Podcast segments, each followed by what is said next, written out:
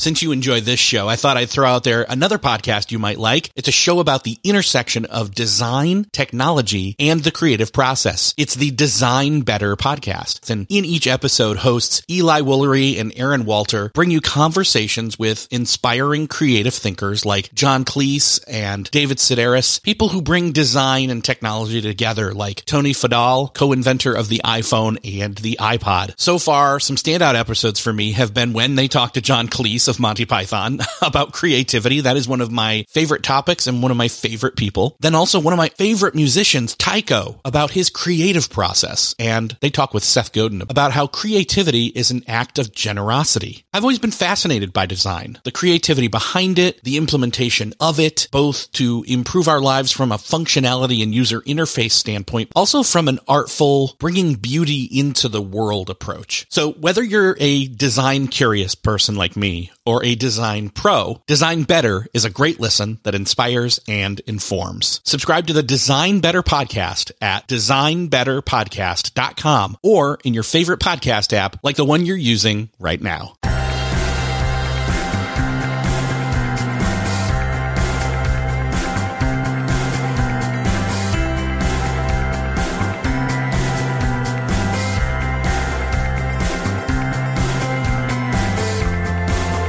Hello and welcome back to another episode of Beyond the To-Do List. I am your host, Eric Fisher, and this is the show where I talk to the people behind the productivity. This week I'm excited to share with you a conversation I had with Jason Feifer.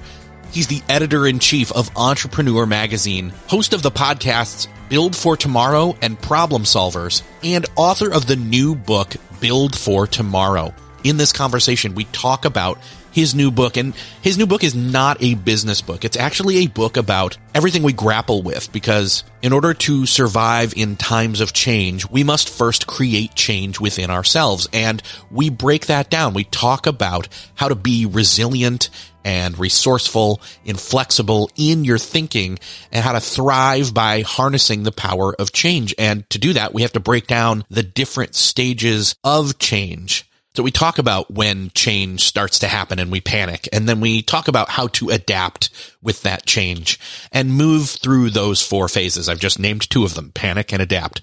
And we've all recently gone through very dramatic waves of change, whether we acknowledge it or not. And so if you feel like you've been riding a wave of change for a while, this book and this conversation is perfect for you. So I'm just going to get out of the way and say, enjoy this conversation with Jason Feifer. Well, this week it is my privilege to welcome to the show Jason Feifer. Jason, welcome to Beyond the To-Do List. Thank you for having me. So I'm excited to talk about your brand new book, but before we get into that, obviously you are the editor in chief of Entrepreneur. I'm curious, what's the connection between entrepreneurialism and your book, Build for Tomorrow, subtitle, an action plan for embracing change, adapting fast, and future proofing your career. What's the Venn diagram in your head about the book and entrepreneurism? So the book really came out of a question that people kept asking me. And that was, what are the qualities of successful entrepreneurs? What is the thing that drives people to success if there's a pattern?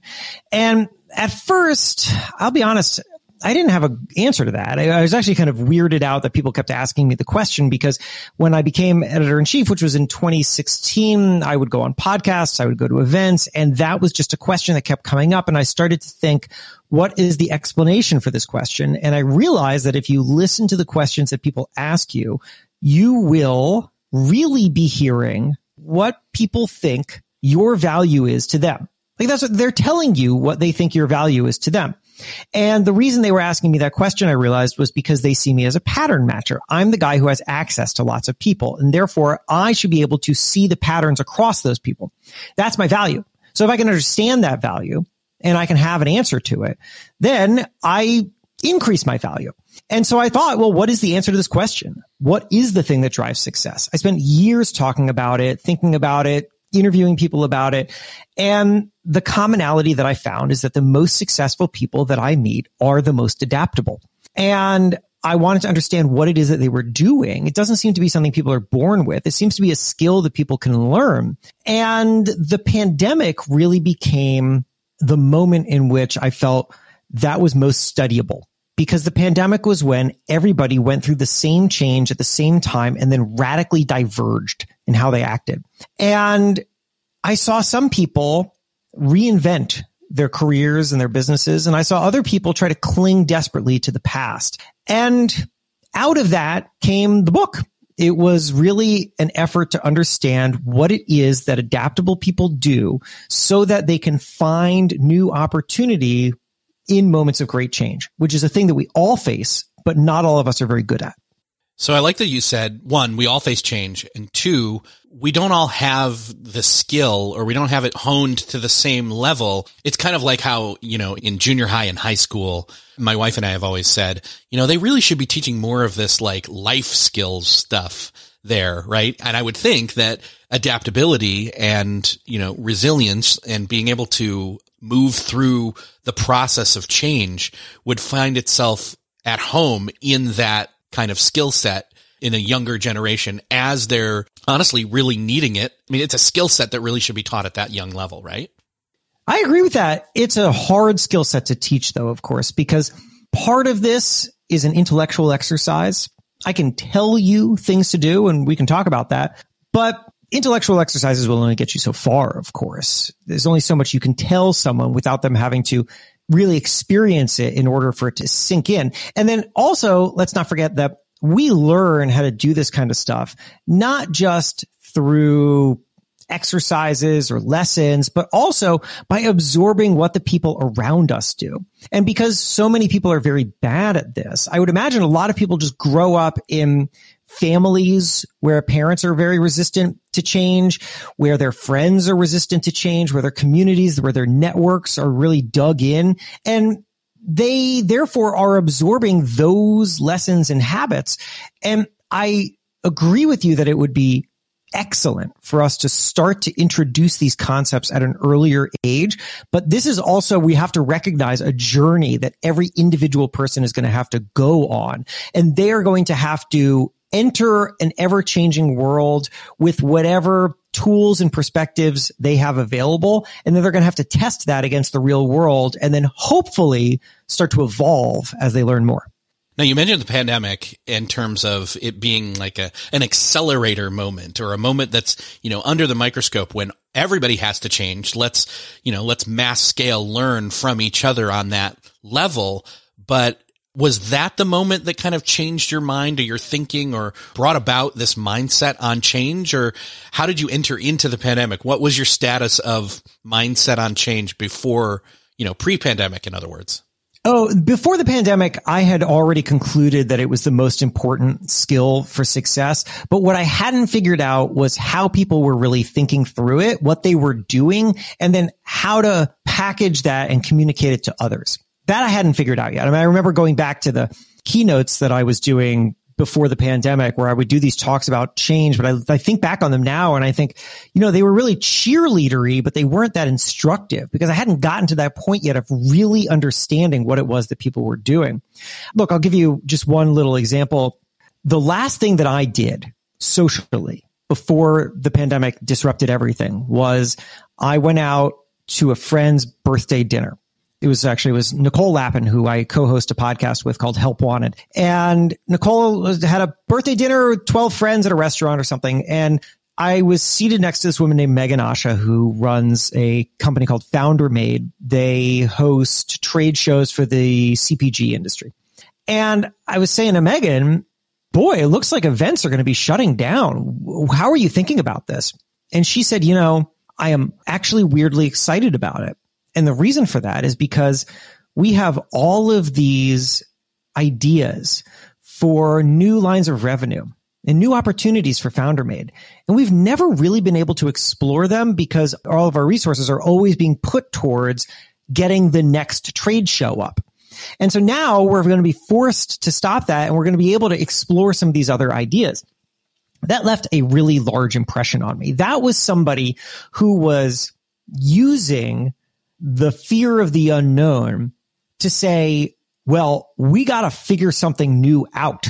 There have to be other options available for us, which is the opposite of what I think most people's reaction is, which is to say, how can I cling most tightly to the thing that I'm already doing? How can I preserve the familiar in some way? And as the pandemic then rolled on, I got to see that there were lots of people who thought like Megan, but a lot more people who did not. And that is what made me really want to figure this out. Man, to somebody that has that kind of forethought or even just that they were entertaining that creativity in terms of those different revenue streams and options and opportunities so that when change, which is inevitable, comes along, they looked at it as an opportunity instead of something to, you know, run and hide from or hunker down and, you know, circle the wagons, in other words. And yeah. That's really cool. I have to admire that.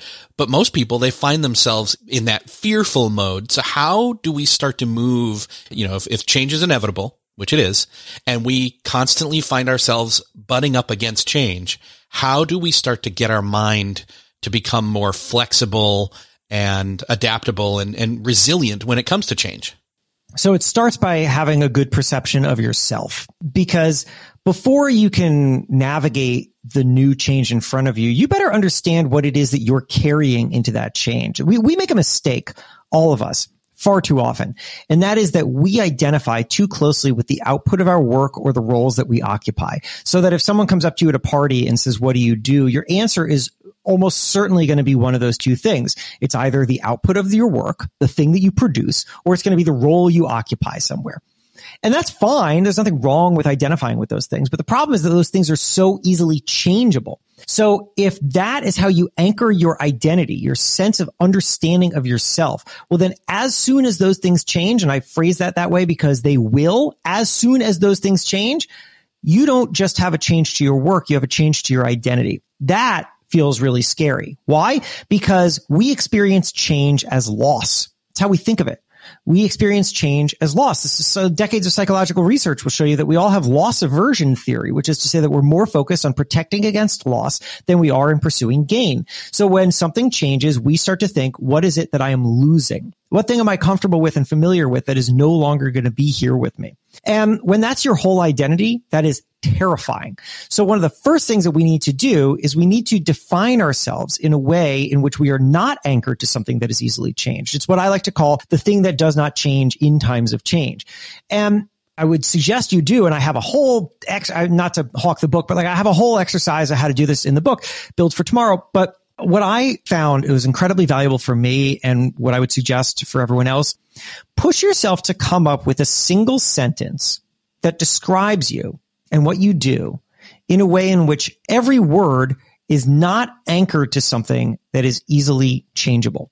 So what does that sound like? Well, for me, it is not, I am a magazine editor. It is not, I write books. It is not, I host podcasts. It is seven words.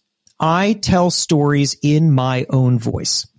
And why is that important? I tell stories. Well, think about the word stories. Stories isn't magazines. It's not newspapers. It's not podcasts. It's not whatever. This is my phone. I'm holding for people who aren't watching, um, just listening. I'm holding my phone up right now. And the reason I'm doing that is because my boss at Entrepreneur, I don't own Entrepreneur. It's not my company. I'm just the editor in chief. My boss at Entrepreneur has my phone number. He can call this phone that I'm holding right now at any time and he can fire me. You can do it right now as I'm holding the phone. It'd be super weird. And if he does that and my identity is I'm a magazine editor, well, then I am one phone call away from losing my identity. And that is a terrible place to be. But if I tell stories, no phone call takes that away from me. And then in my own voice, in my own voice is the way in which I'm setting the terms for how I want to operate at this phase in my career. I'm not interested in telling other people's stories in other people's voices. I'm telling stories in my voice the more that you can come up with that, and, and look, I've run that exercise with so many people as I go and I speak to executive teams and I hear the most amazing things. I hear people say, you know, I help organizations solve complex problems. I help people achieve their greatness.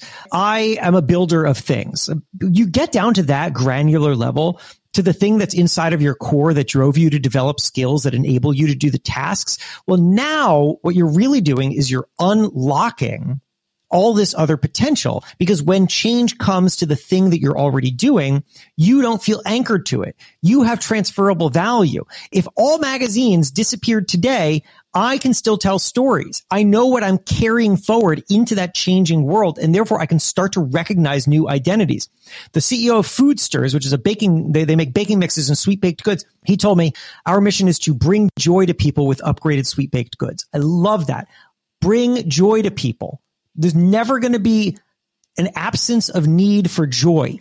So bring joy to people. And then with upgraded sweet baked goods, great. There's a million ways to do that. If people hate baking mixes, you can do it in some other way. The more you liberate yourself from a narrow understanding of yourself, the more you are able to move more confidently into anything that's changing. That's a great perspective. I, I, think this is one of the things that, you know, as we've talked over the course of the past 10 years on this show, we've had a lot of shift in terms of, and it was happening before that, but, you know, the days of, working for one company and working there for your entire life and they give you the gold watch and you know the the bank account you know all that and you retire and all that. Like those days are gone. We have portfolio careers at this point and this is key as to how to make that work.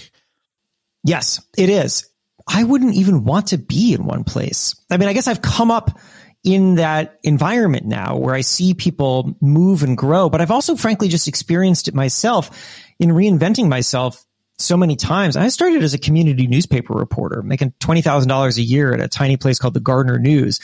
And then I became a magazine editor and then I kind of kept pushing myself into doing all these different things. And, you know, something that really helped me along the way was what I came to call work your next job. And work your next job means this in front of you, who is listening to this right now, in front of you, in front of me, in front of all of us, there are two sets of opportunities. You can call them opportunity set A and opportunity set B. Opportunity set A is everything that's asked of you.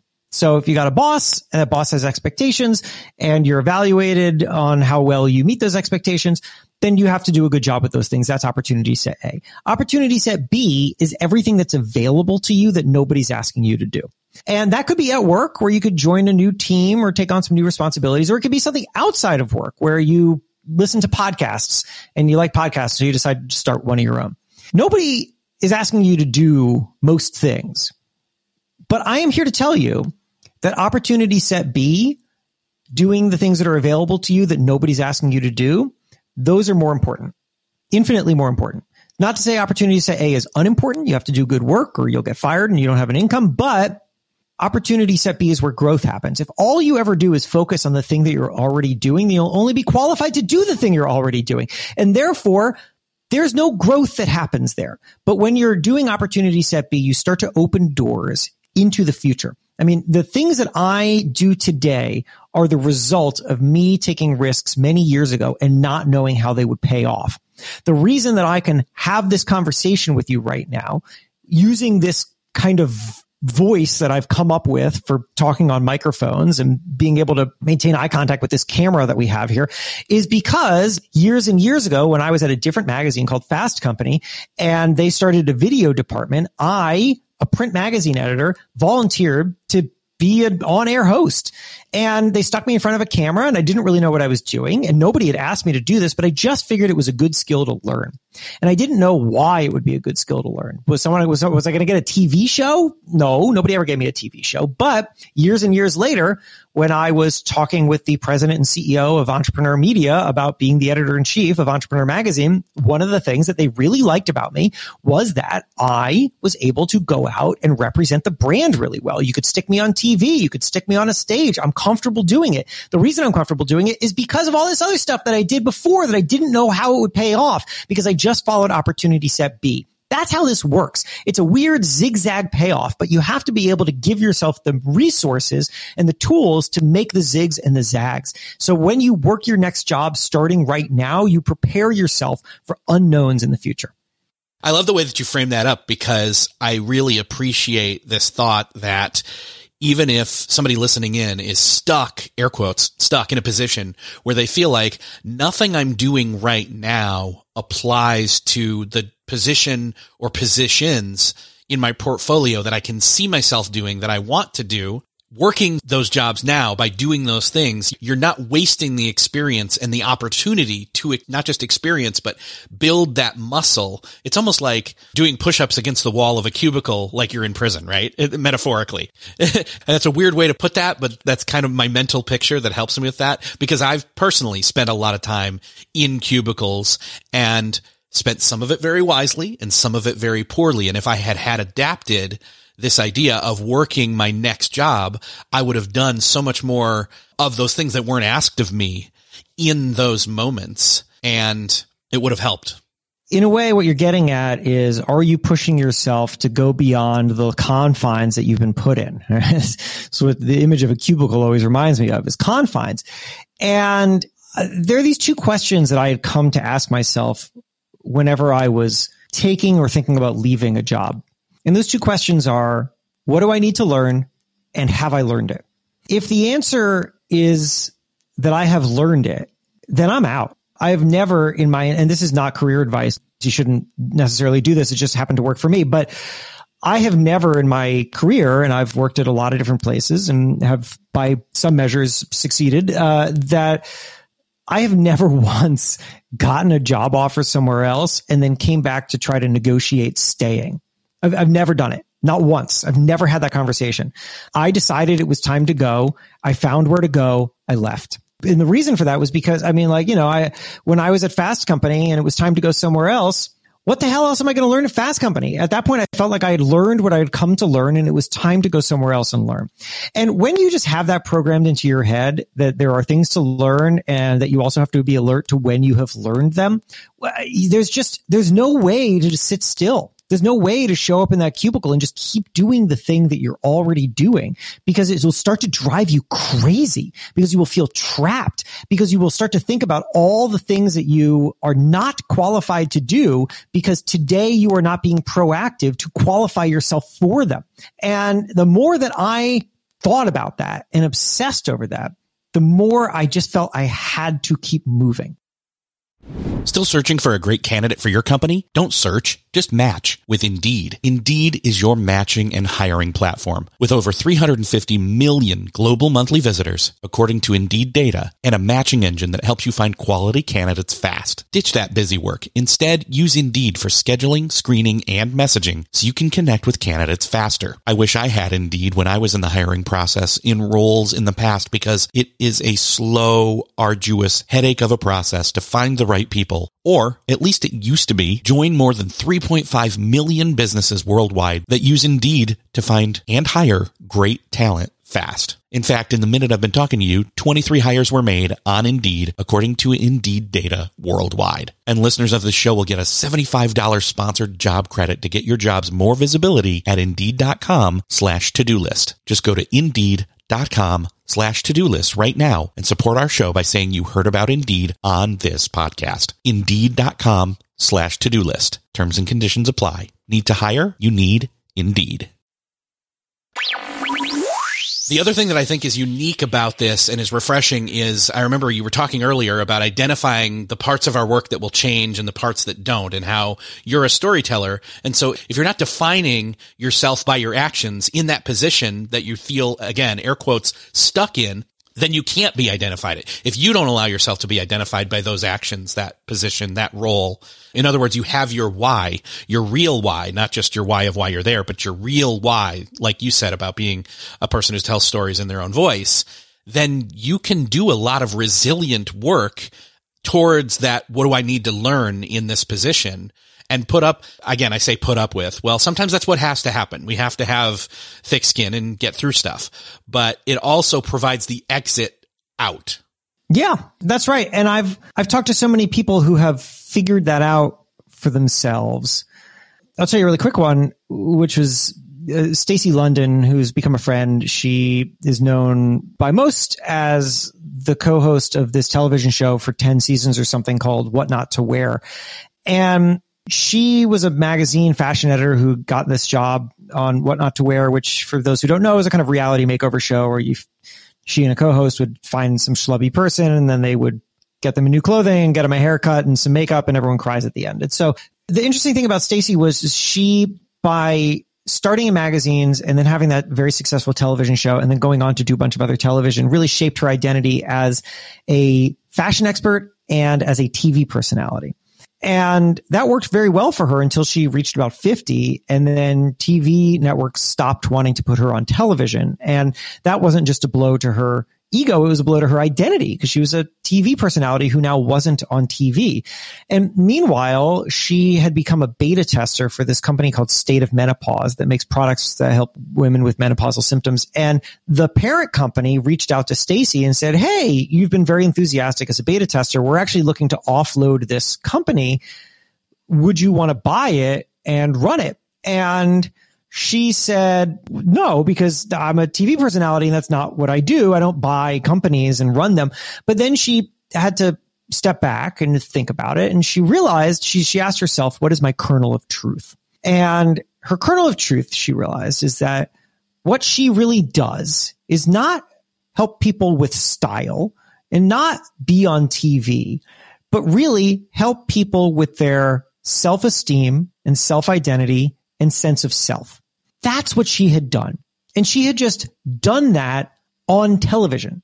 But that doesn't mean that television is the only way in which she can do that. In fact, what better way to help people with their sense of self and self esteem than by buying this company and helping people gain access to this product that helps people with their sense of self and self esteem.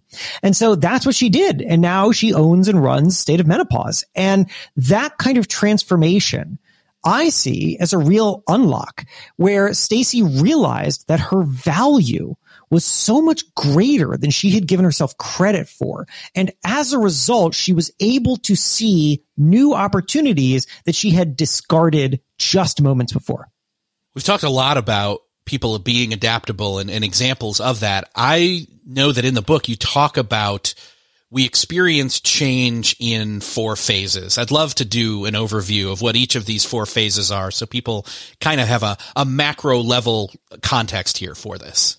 Sure. Yeah. So the four phases are this panic, adaptation, new normal, wouldn't go back. So panic, very familiar. We don't know what's going on. We feel totally disoriented. We're experiencing that change equals loss adaptation, we start to build, we start to look at what new things are available to us, how we can start to reconstruct something. Then new normal, where we have some new level of familiarity, of comfort, and then wouldn't go back, which is that moment where we say, I have something so new and valuable that I wouldn't want to go back to a time before I had it. And what I have found is that everybody goes through these four phases. Everybody. The only difference is that some people move through them very efficiently and some people do not. So I imagine that as you were looking at the landscape of the pandemic and everybody doing their different, you know, versions of change, everybody found themselves well, no, that's not true. I'm to, I'm to rephrase that because that's lumping a lot of people in and saying everybody panicked. No, I don't think everybody panicked. I think a lot of people, like you said, immediately thought, well, we've got these other revenue streams we'd like to try. So not everybody panics is probably. No, no, no. But I would argue that that was panic. So the, like that was constructive use of panic. When I tell that story about Megan Asha sitting at dinner, Megan had a good story to tell me. But she was not not panicking. I mean, she would probably be the first to admit that. I, I mean, the very lifeblood of her business was now in jeopardy. If you don't panic over that, then you don't have a pulse. But the thing was that she had trained herself to use that panic to seek new solutions. Whereas other people use that panic to try to cling to what came before. And that I think is the distinction that's really important. Megan was able to start because Megan didn't have a plan. She had a plan for a plan, right? She just had a thesis. And so it wasn't really until she was able to start rallying her team around new ideas and start to experiment and start to figure out what else works for this company that I would say that she really started to reach the stage of adaptation. Before she's panicking, she's trying to do something. Uh, look, wh- why do people feel like panicking? It's often because they don't feel a sense of autonomy. This is really interesting psychological research. It's been around for decades. It's called self-determination theory. Self-determination theory states that people need three things in order to be happy. Number one, autonomy, sense of control. Number two, connectedness, connection to people around them. Three, competency. They need to feel like they're good at something. And if you don't have those things, you don't feel happy. And when change comes, one of the very first things that you feel like you lose is a sense of autonomy. You don't feel that you're in control of the situation. And that can lead to panic. But what Megan did, which I think is incredibly important, is that Megan used that panic to gain a sense of autonomy because she gave herself something to think about and do. Doesn't mean that she had amazing ideas at the start. Doesn't mean that she had any idea how they were going to work out. She was panicking, but she was looking for something to control. And that impulse to find something to control, I think is incredibly, incredibly powerful. And it's in contrast to a lot of people who I think sit back and say, well, there's nothing I can do. It's out of my hands. And that's panic that doesn't drive you anywhere. Is there a line between the first two phases between panic and adaptation where you use the panic productively, in other words, to thrust yourself into the second phase? It almost feels like it's the stages of grief. They're messy. You don't just progress stage to stage to stage. You sometimes experience multiple stages all at once. That's exactly right. That that's really the idea here. It's, this is not a clean linear process. I think that you can go back and forth between them. There's no one hard line, but I think that it is a valuable thing to step back and be able to say, am I just panicking here or am I doing something about it? Am I in a place where I'm adapting? Am I in a place where I feel like I have some control over the situation again? Am I in some place where actually the thing that happened, even though I wasn't looking for it and maybe it was hard getting there, is actually bringing me a lot of joy or is maybe even better than the thing I had before. These are helpful ways to check in with yourself and to just see where you are in this process because we can't sit still and we can't spend too much energy debating whether or not something should happen when it's already happened. We have to move we have to do something with this experience.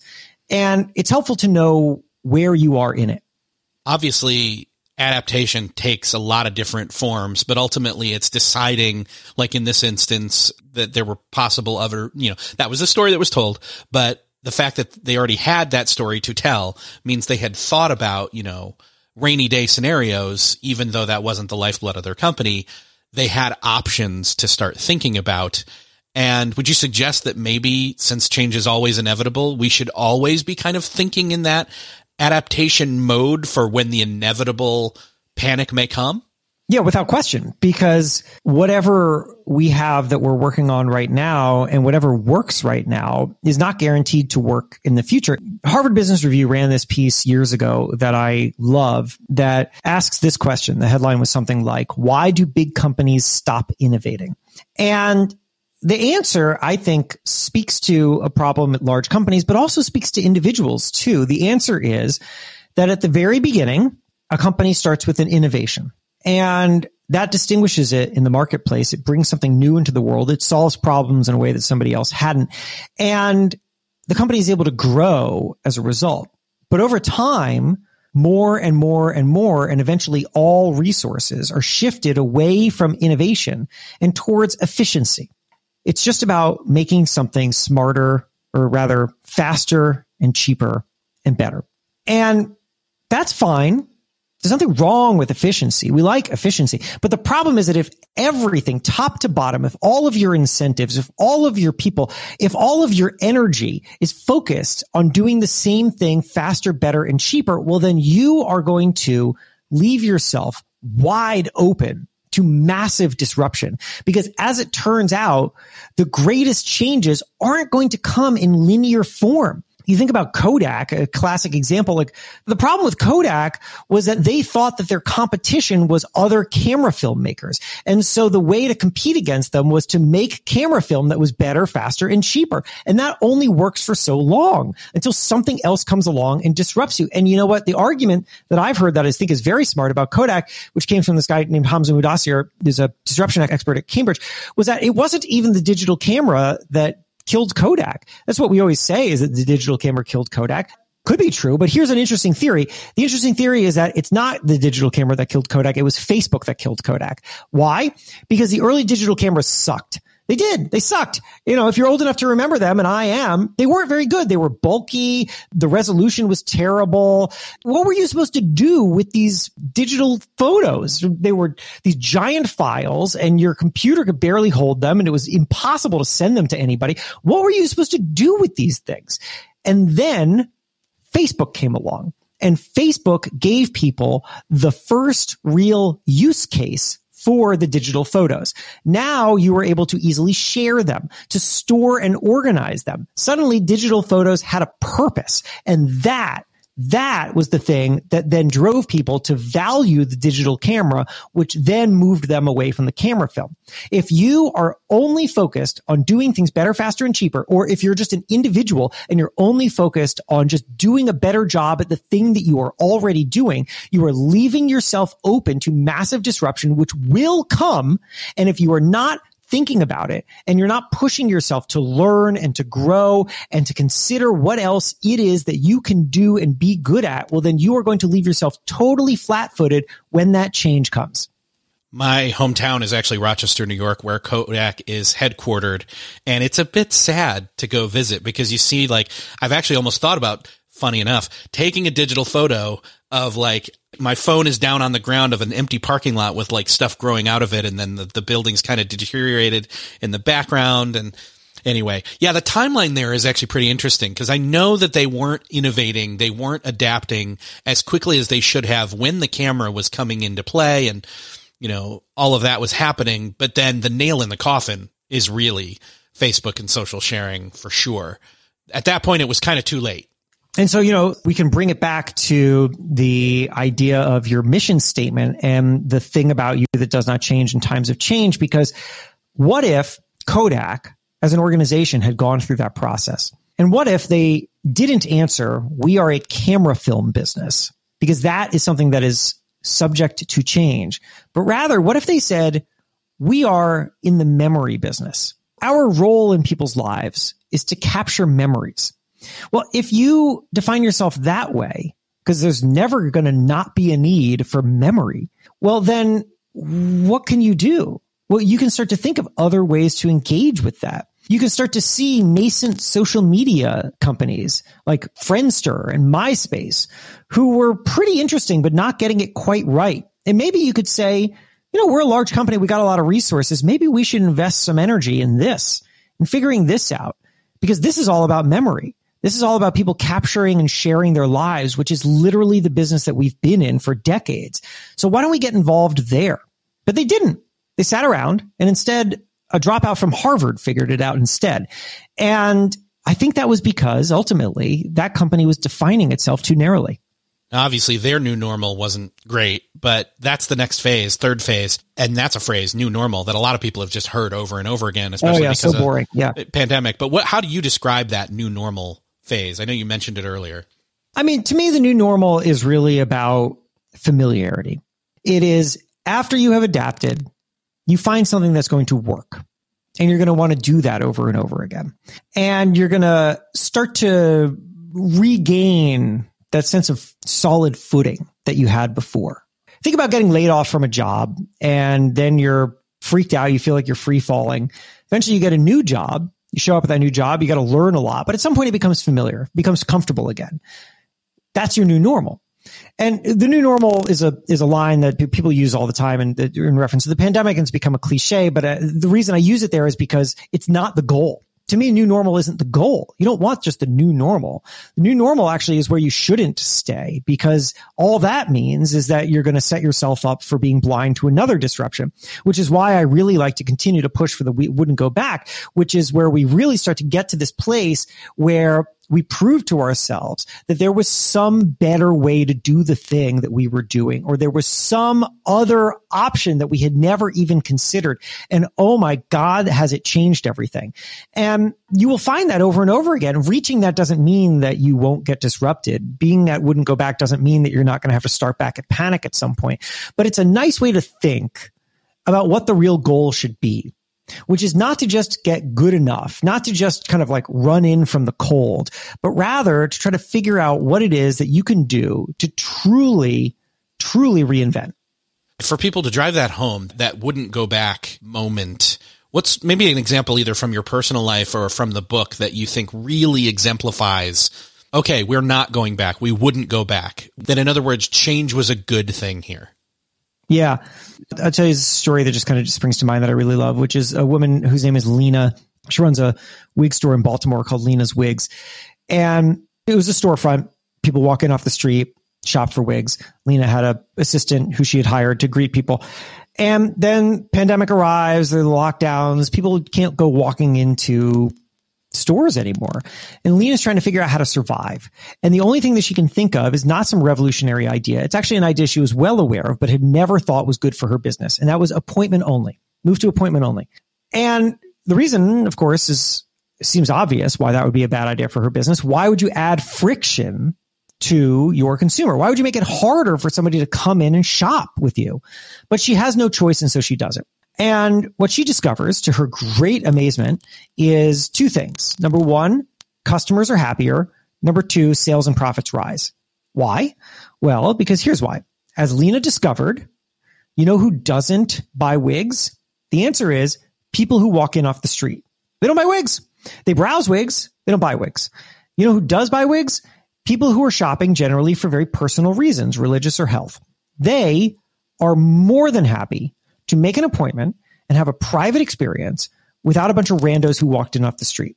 So here, because Lena thought there was only one way to run her business, she was paying somebody, paying an employee to greet the people who were coming in off the street and not buying her product at the expense of the people who actually were. And it wasn't until she was forced to make this change and she saw what happened that she realized that there was another way to run her business. And then she leaned very heavily into it.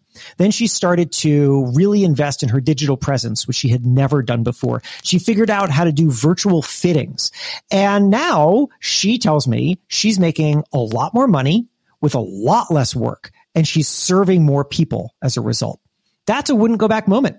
And Lena did not want to find that, right? She didn't want to have her business disrupted. She thought it was running really well, but because she was forced to, she discovered a better way. And then once she saw that, that there was a better way, she leaned more into it and she really found that wouldn't go back moment for her. Man, that's inspiring. I, I love that, that you sometimes, you know, it, it's hidden right in plain sight and you don't know yeah. it, that you're being forced to confront this you know option or whatever it is that's in front of you. And if you eliminate those options or you change the way that you're thinking about it i'd be curious to see what her uh, true skill set is. In other words like you're talking about being a storyteller and everything like what right. hers is in that regard. But it's like yeah it, it kind of made sense to me is like yeah you're you're spending all this time. It's kind of the 80-20 rule too. It's like oh well if let's flip that you know the 20% that are going to spend 80% of it I'm not then wasting time on the walk-ins, in other words, and paying someone to greet them and so on. So, uh, it takes those kinds of pausing and adapting, and I would say even having panic about it moments to get to that wouldn't go back again. I'd love to shoot people over to where they can find out more about the book and dive deeper. We've barely scratched the surface of what's in the book, yeah. but Again, it's called Build for Tomorrow, an action plan for embracing change, adapting fast, and future proofing your career. And I think we've given pretty good examples of all of those things. But uh, where can people find it and connect with you? The book you can find anywhere you find books. Again, Build for Tomorrow. It's audiobook. I read it myself, ebook or hardcover. Amazon, Barnes and Noble, your local bookstore, whatever, please go check it out. I'd love for you to.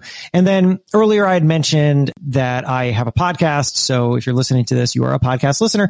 Anyway, I have a show called Help Wanted with Nicole Lapin, who's a best-selling finance expert. And what we do is exactly that. We take listener questions on careers and work, and we often bring them onto the show and talk them through it directly. And uh, sometimes Nicole and I will debate a subject ourselves. And, you know, our goal is to just be incredible incredibly, incredibly useful for people and help people build a career company they love. That's awesome. I can't wait to tune in myself and listen in more on that. So I'll link up to the book in the show notes as well as your podcast. And hopefully more people will go check that out because it sounds like an awesome concept. Jason, great talking with you. Thank you so much for being here. And uh, I can't wait to see what you do next. Oh, hey. Well, thanks a lot. It was such a great conversation. I appreciate you having me. Well, that's another podcast crossed off your listening to do list. I hope that you enjoyed this conversation with Jason Feifer. I really liked walking through the different phases of change that we all go through. It's kind of like the stages of grief. And by being more aware of that, being more aware of where we are in the process and who we are, having that added level of self-awareness really helps when being able to make decisions and have resilience in moving through the process of change. So, if you found this conversation helpful, I would love for you to think of somebody that you know is maybe in a wave of change right now and forward this conversation to them. Send this to them. Hit that share button in your podcast player app of choice or go over to the show notes at beyondthetodolist.com and share it from there. Either way, thank you so much for sharing. Thank you again for listening, and I will see you next episode.